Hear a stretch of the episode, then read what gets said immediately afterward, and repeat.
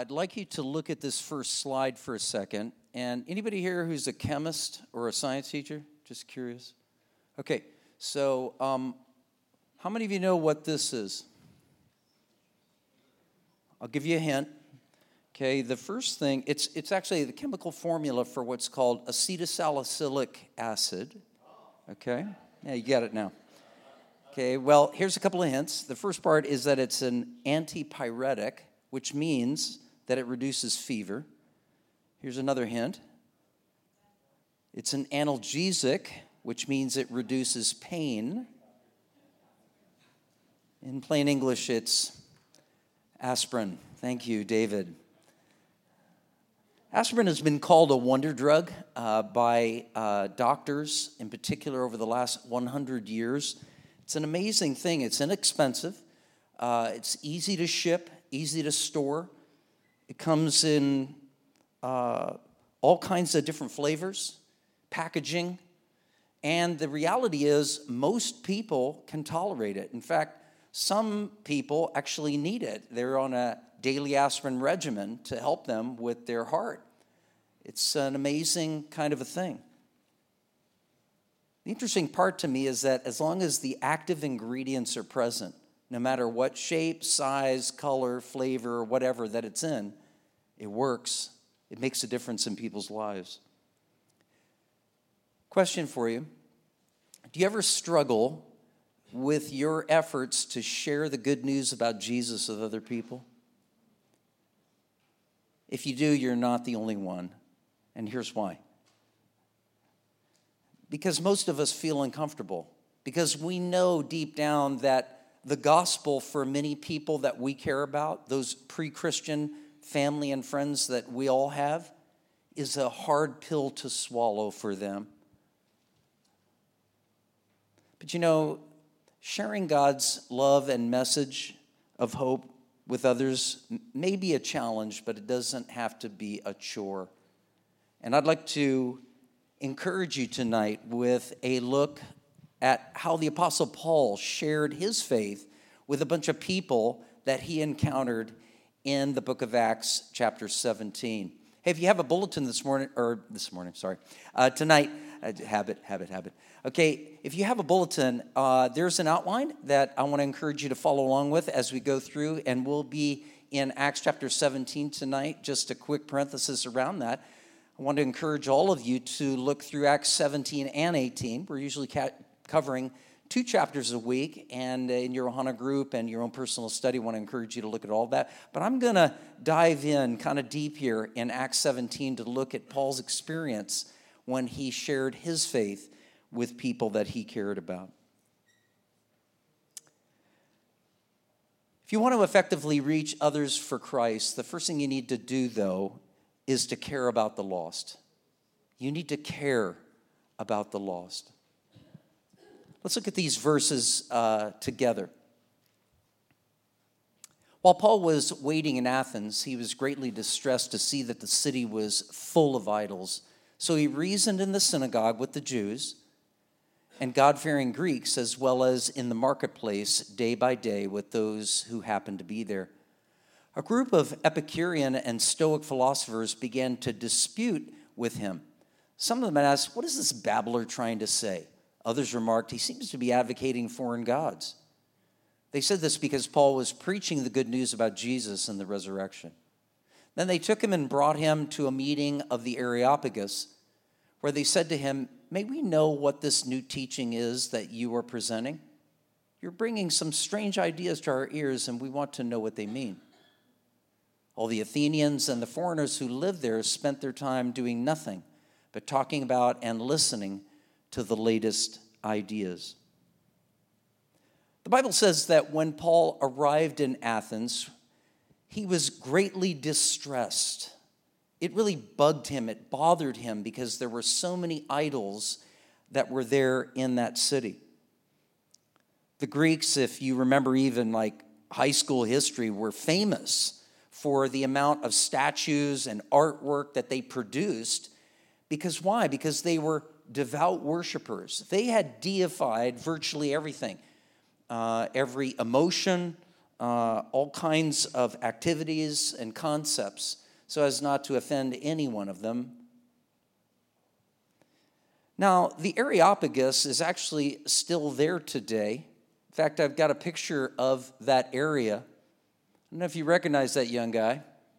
It was actually me. It was taken a long time ago, before I was Danny's youth pastor, okay?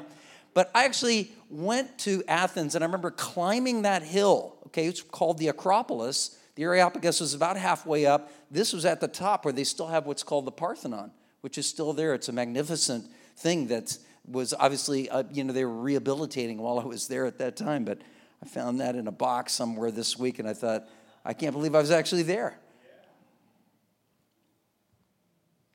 But while some people would have just written this off, meaning if you were in Paul's position and you were there and you encountered people that were so religious about all these different idols, some people would have just written this off as just religious superstition. But Paul saw this differently. He saw this as a deep spiritual insecurity that these people had.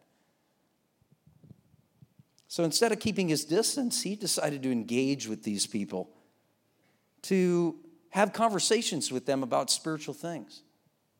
Why? Because he could sense that they were lost, and he cared enough to do something about it. Many years ago, a man came to our church here, and he shared this sentence, and I've never forgotten it. He said, "The lost word of the church today is lost." Let me say that again. The lost word of the church today is lost. See, our problem is we struggle with accepting the fact that people apart from Jesus are lost. Sometimes the reason we don't share our faith with others, let's face it, is because we really don't believe, or maybe better said, we really don't want to believe what the Bible says about people who are apart from Jesus. They're lost. See, all of us have friends, relatives, people we care about that don't know Jesus, and we have a hard time admitting that to ourselves. They need the Lord. Now, if we're honest, at least I'm honest with myself sometimes, we sometimes will modify our view to kind of assuage our conscience. We'll say things like to ourselves, well, you know, yeah, I know they don't come to my church, but, you know, the main thing is that they're sincere. But how many of you know that you can be sincere, but be sincerely wrong? You can be totally sincere about something and still be incorrect. See, if everyone goes to heaven after they die, then why did Jesus die on the cross? He wouldn't have had to die. The truth is, only a personal decision to make Jesus Christ your Lord, your boss, your leader, will free you from the sins that plague your life. It'll cleanse you and enable you to receive God's free gift of eternal life. This is what Peter said in Acts four twelve. Look at this verse. Salvation is found in no one else. There is no other name under heaven given to men by which we must be saved.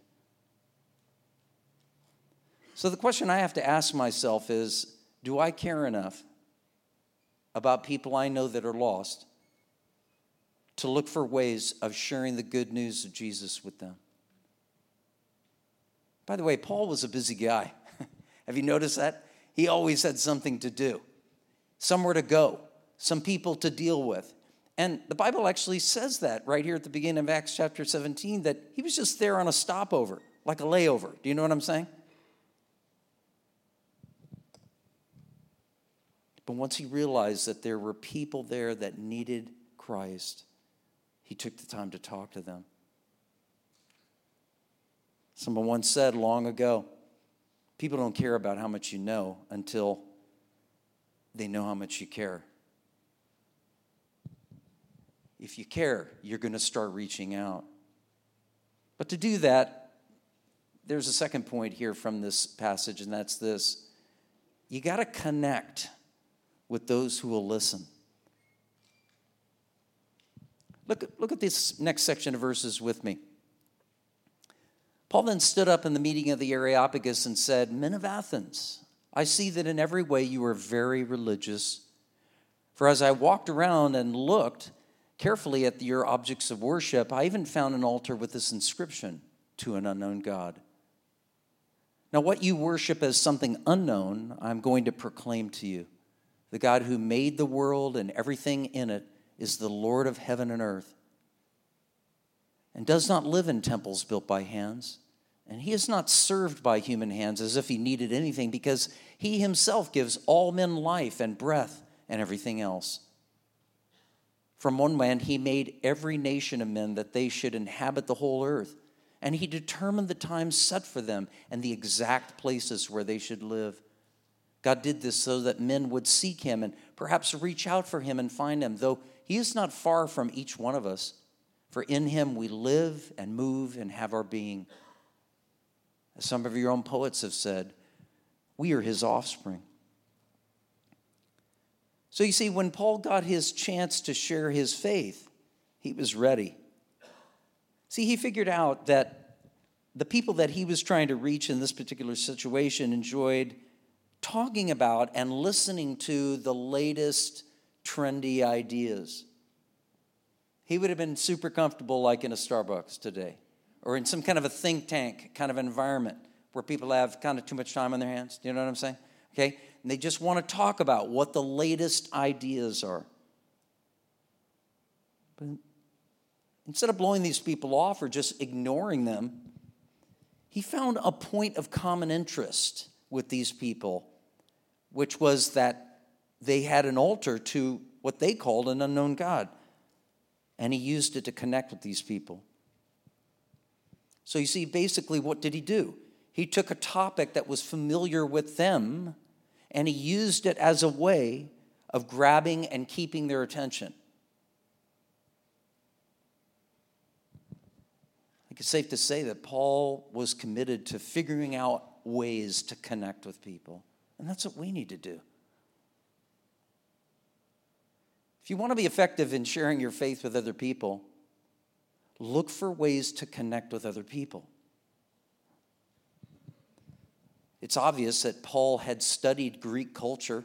He wasn't Greek, but he had studied it. He had figured out what was important, what was meaningful to these people that he was talking to. And in the same way, we need to pay attention to what's important, what's meaningful to the people that we care about that don't know Jesus yet. Because look, once you know what's interesting to somebody, what matters to them, then it's a lot easier to find common ground where you can actually start a conversation and then lead it to a place where you can talk about Jesus. See, to me, one of the things we need to try to do is figure out how to build bridges instead of burning them, okay? We need to be winsome. Somebody said once, it's kind of cheesy, but it's good.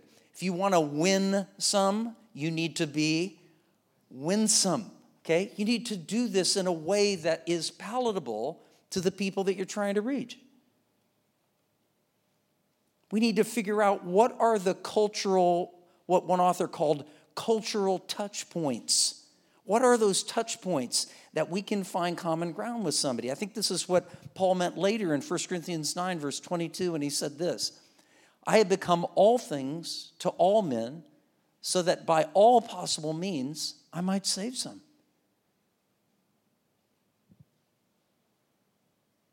Look, if you know that someone is interested in a particular T V show or a YouTube thing or sports or cooking or crafts, or family, or you fill in the blank. If you know someone is interested in that, get to know them on that level first. Now, that's common. We do that anyway, don't we? I mean, we do that, but then we kind of stop there. You know what I'm saying? People in missions work have long used the term the dynamic equivalent, meaning when a missionary goes into a foreign country like David was describing there in Thailand, they are interested in looking for a concept, a way of communicating the gospel to them in their own language and within their own cultural framework, their worldview. Do you understand what I'm saying? We need to do the same thing. We need to figure out what is the dynamic equivalent that we can use to connect with people and help them understand what we're trying to say to them about Christ. Now, that doesn't always happen instantly, does it? We're going to talk about that in just a minute, but I think the key I'm tr- point I'm trying to make here is if we can understand what matters to other people, and we can show them that we care about that, then at least we've begun and we've connected with them, which can lead to further conversations about deeper issues. Okay, so you got to care about the lost. You got to connect with people, but you also need to learn to communicate the truth in love. This is what Paul did. Follow with me in these next set of verses. Paul continues in this talk. He says, therefore, since we are God's offspring, we shouldn't think that the divine being is like gold or silver or stone, an image made by man's design and skill. In the past, God overlooked such ignorance, but now he commands all people everywhere to repent. For he has set a day when he will judge the world with justice by the man he has appointed. He has given proof to, of this to all men by raising him from the dead. See, once Paul made that connection with those that were willing to listen to him share, he began to steer the conversation to Jesus. It's interesting, if you look at Paul's approach to sharing his faith, it was never quite the same. If he was with Jewish people, he was in the synagogue. He was referring to their scriptures. He was referring to their history and traditions. He found common ground in that way. When he was with these guys, he didn't even refer to that. He found other things. He found things from their culture, things from their own poets, to be able to connect the dots with them. But you know, regardless, the centerpiece of Paul's sharing was also always, excuse me, the gospel, the death, the burial, the resurrection of Jesus Christ from the dead. Because he knew that the message of the gospel is where the power really is. Look, my words, your words, they're going to fall to the ground. The words that are not going to fall to the ground are God's word. That's what's going to make a difference. This is why Paul said to the Romans, I am not ashamed of the gospel, because it's the power of God to salvation to the Jew first and also to the Greek. Now, Paul did his best to identify with these people in meaningful and relevant ways, but he also skillfully wove the scripture into what he was sharing in order to get God's truth across. And, you know, I think it's fair to say, I mean, we weren't there. We didn't see his facial expressions or his, hear his tone of voice. I mean, there's some things, when you read it, you just don't know, right?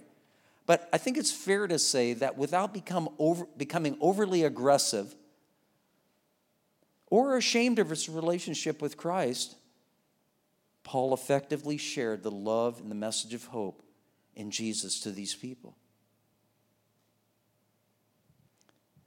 You know, what's interesting is that we have been entrusted to by God to communicating the truth of the gospel to a culture that no longer believes in absolute truth. Did you get that? That's a huge issue. And by the way, it's not brand new either. In twenty sixteen, the Oxford Dictionary announced its word of the year. And that word was post-truth. I'm not kidding. This is the definition. Look, look, look with me. Post-truth is defined as this: relating to or denoting circumstances in which objective facts are less influential in shaping public opinion than appeals to emotion or person or and personal belief. Translation: even though someone might tell someone else, well, this is true, this is really true. They might say, well, it could be true, but I'm not feeling it, so I don't believe it. Post-truth. And yet we are, we are challenged by God to continue to share and communicate his truth to those who don't know it yet.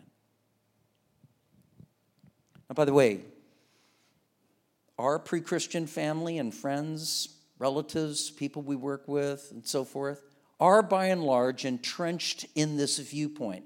Because you know why? Our educational institutions, unless they went to a really good school like our school here, sorry, just a shameless plug, okay? Unless they did that and have a really clear-cut Christian worldview, we have all been influenced by this because this has been coming slowly but surely for a long, long time. It's the ocean that people are swimming in. You think the fish really know they're in water? You know, that's a little heady kind of a question, but the point is, is that our culture has been moving toward this for decades.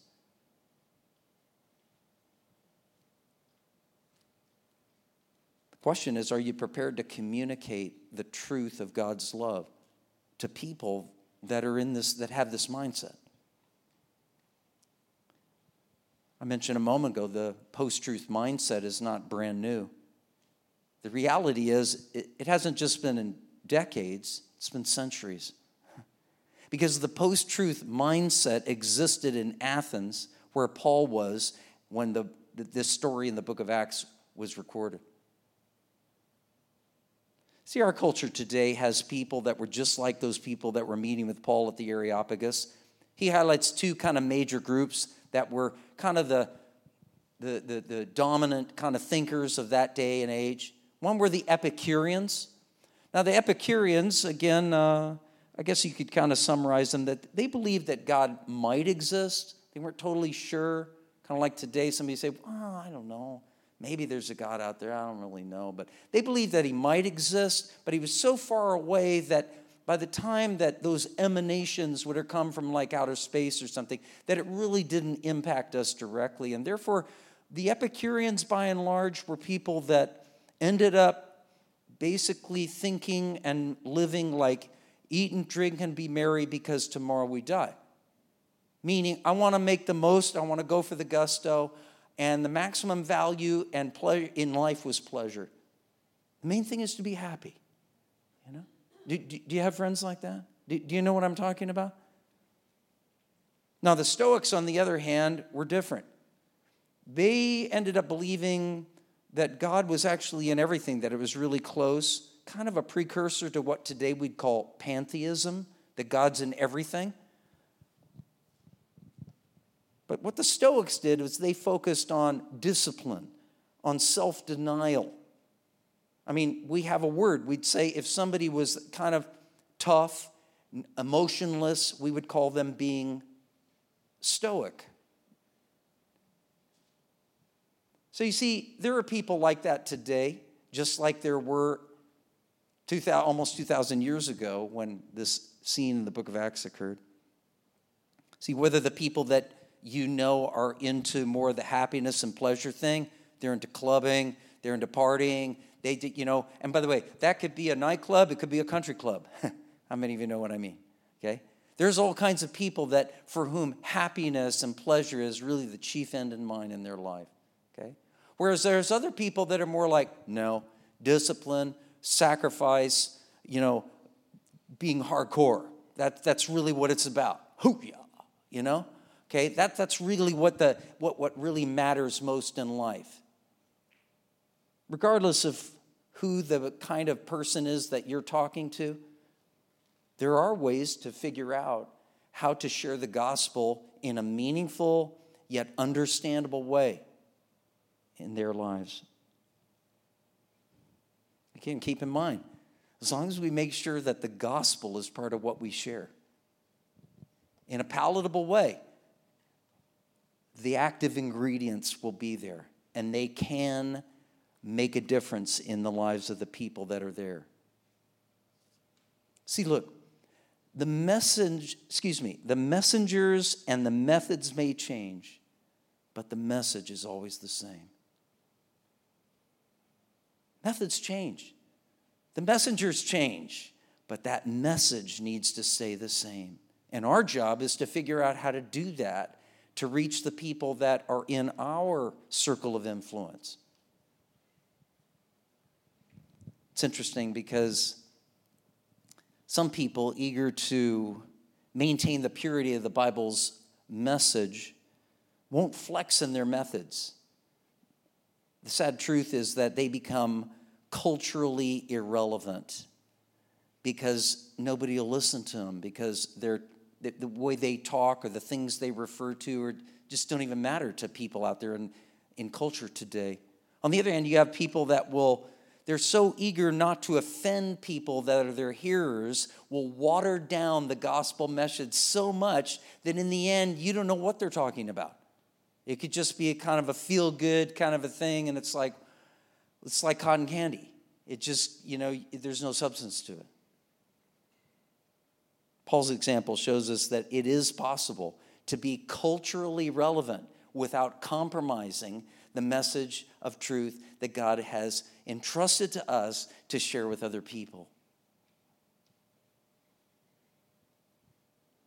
Look, if you really want to see your pre-Christian family and friends find out about Jesus and learn what it is to walk with him, you need to be willing and able to share the message of love and hope found in Christ by communicating the truth in love to them. Now, of course, we need to be sensitive, not only to the people we're talking to. It's not an open-mouth, insert Bible kind of a thing. You know, I've, I, I've met all kinds of people over the years, and I've probably done it myself without even realizing, where you're just too blunt and people are like, you know? And again, other times, we need to wait on the Lord. That's why we each have a personal relationship with God, where we need to wait and let the Holy Spirit guide us and show us there is a opportunity there, Jer. You can talk to this person now. Don't you see by what they just said? And maybe you've had that experience. I have, where God just shows me this is an opportunity. You can bring something up. You can connect them, connect with them and help them. But again, the question is, when that moment comes, will you be ready? Will you be willing to share the truth in love? Now, by the way, there are other techniques and Techniques come and go, but I think it's safe to say that techniques, you know, again, are not what we're looking for here. Uh, take, for example, guilt inducement. Well, what I really want for my birthday, honey, is if you would come to church with me. Okay. You know that one? Okay, sorry if you you played that card before. Guilt inducement can work temporarily, but it brings what I call synthetic change. It isn't lasting. It's just a temporary kind of a thing, but it doesn't last. What we want is legitimate, from the inside out, decision-making on the part of those who we care about. Isn't that true?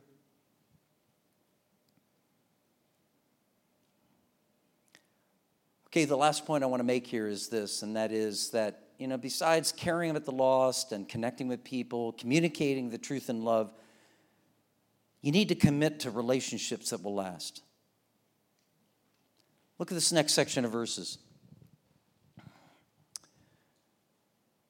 When they heard about the resurrection of the dead, some of them sneered, but others said, "We want to hear you again on this subject."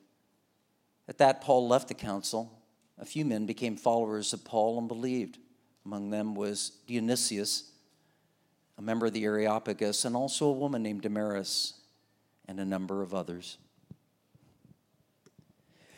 You know, the responses that Paul received for his efforts varied. Some of them just straight up rejected his message. They didn't care for it at all. They made fun of him as they walked away. They sneered. When was the last time you used that word? Sneer. Isn't that a good word?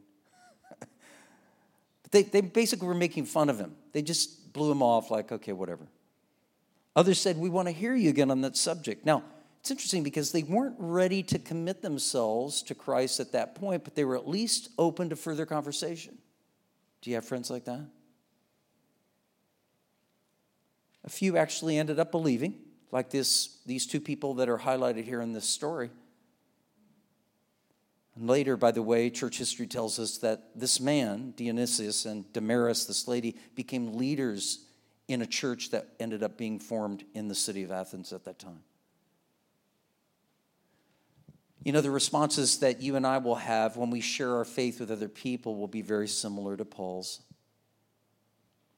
Some people will just reject what you have to say and even make fun of you in the process. But, you know, like Jesus, who was despised and rejected by people, you can take heart because you can know that, hey, I did my part. I sowed that seed. Others will be interested in what you have to say, but aren't ready to make a commitment yet. But how many of you know that many people need time? They need space. They need maybe some extra life experiences before they're going to be really open to hearing and responding to the gospel message. And there may be even a few that will believe and start following. They'll start coming to church, and that's an exciting experience when that occurs. But a big key to this process is the relationship that you and I have with those people. See, I'm convinced the longer I live that, again, like this next point shows here, you can never make a lasting impact without lasting contact. There are a lot of formulas that have come out over the years.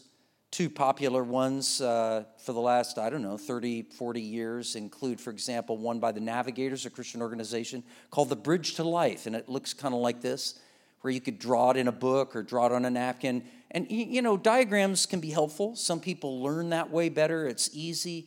You can cut to the chase and and and help people understand. There's, there's another one. It used to be called the Four Spiritual Laws. Now it's called, Would You Like to Know God Personally? Uh, you know, the, these are from Campus Crusade for Christ, now called Crew.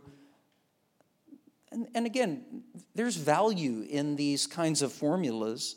But the problem is that, how many of you have discovered that prepackaged monologues don't work with a lot of people today? They don't. They can help, but what I've discovered is that most people, in particular people that are educated, they prefer a dialogue. In fact, back in verse seventeen, it said when Paul was in Athens, he reasoned with the Greeks and the other people that were there in the marketplace. That Greek word is actually the word dialogos, where we get our word dialogue from. He was having a conversation with them. He wasn't just giving them a sales pitch. Do you follow me?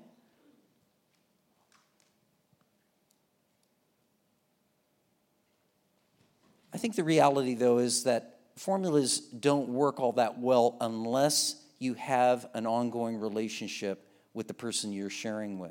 And that's because, look, friendship is more important than formulas. Would you agree?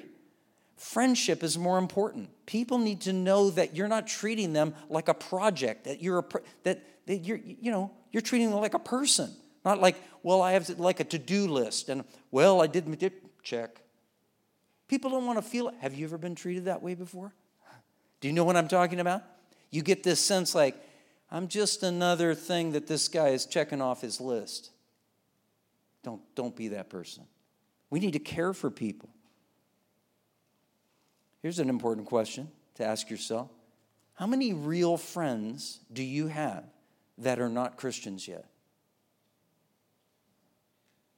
All too often, what do we do? We often isolate ourselves. We insulate ourselves because either we're afraid of those people that are out there, that their lifestyle, we don't like it, okay? And we're afraid that that lifestyle is going to somehow drag us down. And so because we don't want to do that or hang out with somebody who does this or thinks this way, we just basically stop hanging out with them altogether. Statistics have been done on this for decades now. And it's proven that within the first eighteen months, a year and a half of somebody committing their life to Christ, do you know what? Do you know how many non-Christian friends they have? Like zero. Unless, unless they're very intentional about it, about staying connected with people that still don't know the Lord. And that's why if we want to see people come to know Jesus, We need to get involved in their lives. Now, this can take on all kinds of forms. It could be at your kid's school, okay? It could be a sports thing. It could be over food, um, cookout by the beach, some social event at work. I mean, come on. There are lots of ways that we can connect with people outside the church. But we need to build those relationships with them. Some of you know, before I became a pastor, you know, I was a tennis coach for many years. When I became a pastor, it really hit me hard one day that I could spend all my time with Christians and not even think about it. You know, that I'm a pastor, right? I could spend all my time with Christians. But I, I, I got this strong sense from the Lord. You need to be very intentional. When you play tennis, you need to play tennis with those pre-Christian friends that you have. And that's why till today, when I do play tennis, which isn't all that often, okay? But when I do, I play almost exclusively with people who don't know Jesus yet. And there's some guys that I've known for over thirty years that I still hang out with. I don't always like the jokes they tell or things like that, but you know what? I think it's fair to say that they would say, yeah, he's my friend. And there have been opportunities, and some of them have actually come to church here, which is very interesting if you knew who they were. Think for a moment. Think for a moment. How did you come to know Jesus? I just want to kind of informal survey here, okay? How did you come to know Jesus? Okay, here's the first option A. T V? Anybody? T V? Online? Anybody? Radio? Okay, how about a pastor? Come on. Okay, one, two, three, four. Okay, good. Not bad. A pastor. How about a crusade, like Billy Graham or Greg Laurie? Is that any crusade? Okay. How about from a friend or a relative? Just look around. You see, this just, I, I didn't know this was going to happen. This is totally spontaneous, but I'm just telling you that the reality is that seventy-five to ninety-five percent of people who have genuine conversions to Jesus do so because of a long-term relationship from a Christian friend or relative. That's why. That's why we need to commit to relationships that'll last. As the band comes, I'm going to tell you a story, true story. When Larry first moved into the dorm in college as a freshman, he met lots of new guys. Larry was a Christian, and he quickly realized that the guys in his dorm there, well, not very many of them were Christians. So he began to think about how he was going to reach out to them with his faith, and he began to pray about it because he knew that before you talk to people about God, you better talk to God about those people first. He found one guy that, like him, was into sports. In fact, uh, Larry was trying out as a walk-on for the sport of his choice, and this other guy was also the same way. It was hard to get a scholarship. It was a big university on the mainland, uh, D one, N C double A, D one school. Both of them were trying. They were on different sports teams, so there was no, you know, inherent competition. But they began to get to know one another and hang out and spend time. Eventually, Larry came into the guy's room one day and began to talk with him about Jesus, and the guy actually indicated that he was interested, but for various reasons, he didn't really follow through, and eventually they moved out of the dorm and kind of lost touch. What Larry never ended up finding out is that about four years later, that guy that he had talked to there in that dorm became a Christian. In fact, some years later, that guy would not only became a Christian, he became a pastor. You know how I know that's true? Because that guy was me. That guy was me. And that's why I want to challenge you and make you think hard about the people you know. The reality is, is that many of us need numerous exposures to the love and message of Jesus before we're ready to commit ourselves to him. As I've thought back on that many, many, you know, decades now, I've thought, how did God do that? He he did that kind of like sowing a lay, one flower at a time. He used bedtime stories, prayers from my mom, Sunday school teachers, that probably had to put up with a, you know, rascally guy like me, okay? Books that I read, friends that I dealt with, circumstances I went through until I finally came to the point of saying, I want to follow Jesus. Do you know somebody like that? Do you want them to come to know him? You need to commit yourself to Christ and ask him to help you to do that. Lord, we thank you so much for the privilege, Lord, of being entrusted with your message of hope. I pray for every person here tonight, Lord, that you'd speak to their hearts. And for those that might not yet know you or need to recommit themselves to you, I pray that they would turn to you tonight. In Jesus' name, amen.